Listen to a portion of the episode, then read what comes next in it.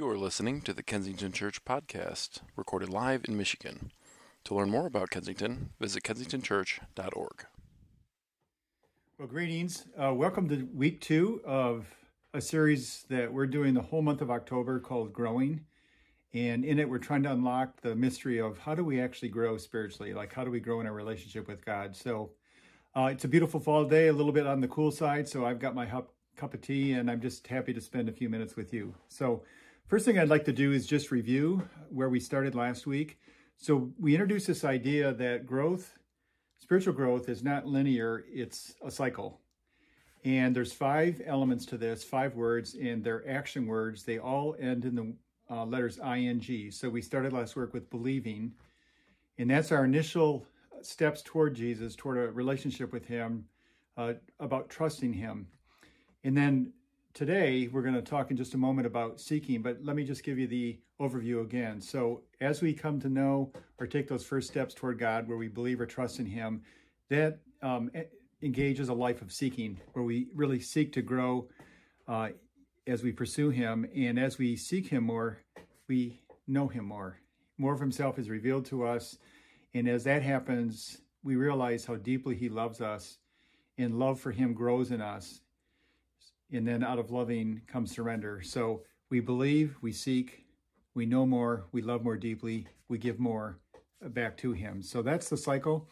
Um, it builds, it goes, I think, our whole lifetime because there's always more we can know about God, always more our love can grow, all more that we can surrender to Him. So that's the whole process. And today we're in week two, which is about seeking. It's about seeking God. There are so many promises in the scripture that tell us that if we seek Him, He'll reveal Himself to us. Uh, he is a rewarder of those who diligently seek him. So I just want to have us think for a few moments about what that seeking really looks like and what's in, involved in that. And I want to do it by telling you a story. Um, I read the story years ago, or I heard it in a message. I can't remember, so I can't give credit uh, to whoever thought of this first, but it's really stuck with me, and hopefully it'll be meaningful for you. So I want you to imagine that there was a father who raised a son, and he, the son is an adult now, and as happens typically at that phase of family life, the, the son has moved away. Um, they're not as close as they used to be. Uh, the father longs for you know a deeper relationship, um, but this is kind of the nature of things. But one of the things that has happened is the son has uh, kind of fallen into some difficult times. Maybe made some not really great decisions. He's struggling. His dad knows that, but the son is not really reaching out uh, to him to get some advice or help until one day when the dad gets a phone call from his son and they just kind of catch up, make some small talk. And then the son says, you know, dad, I, I really think I need some help. And uh, would you have some time to spend with me? And of course, the dad is just overjoyed. He's been waiting for those words for a long time. So they agreed to meet on a certain morning at a diner um, to catch up and for the son to share what his burdens are with his dad and for his dad to offer whatever help he can because he loves his son and he loves spending time with him and he wants to do whatever he can to help and guide him. So the appointed day comes and the dad is so excited. He wakes up a little bit early, gets ready, drives to the diner, gets his cup of coffee, tells the the that there'll be two of them. And so there's two menus sitting on the table and the dad is near the window and he's looking out, waiting for his son to arrive at 7 a.m. And 7 comes and the son's not there. And 7.10, he's on his second cup of coffee. 7.15, 7.20. Well, he figures his son was often late, so he's still hopeful. But finally at 7.30, he realizes that his son's not coming. And so he, you know, pays for the coffee and he gets in his car and drives home. Now, I want you to think about what you think that dad might be feeling. Like what's what's going through his mind and what's in his heart. And I think the way I was raised, you know, is that well, the dad would be mad. He'd be angry. Uh, he'd be really frustrated. But really, what he's experiencing is he he's experiencing a longing. He is disappointed, but a longing because he wanted to spend time with his son and he wanted to help his son. He had things to give him and things to offer him. So, what if we thought about God in those terms. When we talk about seeking God, what if we thought about God who every day makes himself avail- available to us?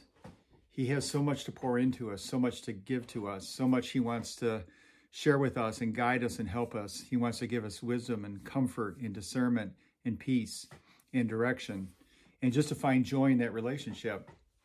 So, in what I uh, was raised to call devotions or quiet time, there was always a sense of it's the right thing to do, it's an obligation, it's a duty. You check the box, you get up, you have to spend some time in the Bible or prayer or meditation. And it was always uh, like an obligation. And there was always a lot of guilt or shame around how much I would skip that or how little time I would invest in that. But when I heard this story and, and I began to picture God as that father who loves his son, has so much to give him, and he's sitting in this booth, uh, looking out the window with anticipation and longing that, that his son would come, God feels that way about me and you. And that uh, when we talk about seeking, God is already there. He's just waiting for us to show up. You know, please come and spend some time with me. I have a longing to be with you. The abundant life that I, I promised you starts here. It starts in carving out time to be just to be with me and for us to learn to recognize his voice and to receive from him all that he wants uh, to offer to us. So, as we press into this topic of seeking this week, and as you reflect and think about it, one of the things that I hope might happen is that you would understand that God so deeply loves you and he's longing to spend time. Rather than just run out and do all the stuff we have to do in life and all the busyness and all the things that fill up our time, that God is always, every day, all the time available to us. And it's in receiving that invitation, responding to it, and keeping that appointment whether it's seven in the morning or seven at night or times throughout the day, that we would understand that the only way we can possibly grow, grow spiritually, grow in our faith, is to invest time with God. And that's what seeking is about. So, God bless. Hope you have a great week. You've been listening to the Kensington Church Podcast. If you've enjoyed this recording, check back weekly for new content. You can find Kensington on Facebook, Instagram, and Twitter, and of course at kensingtonchurch.org.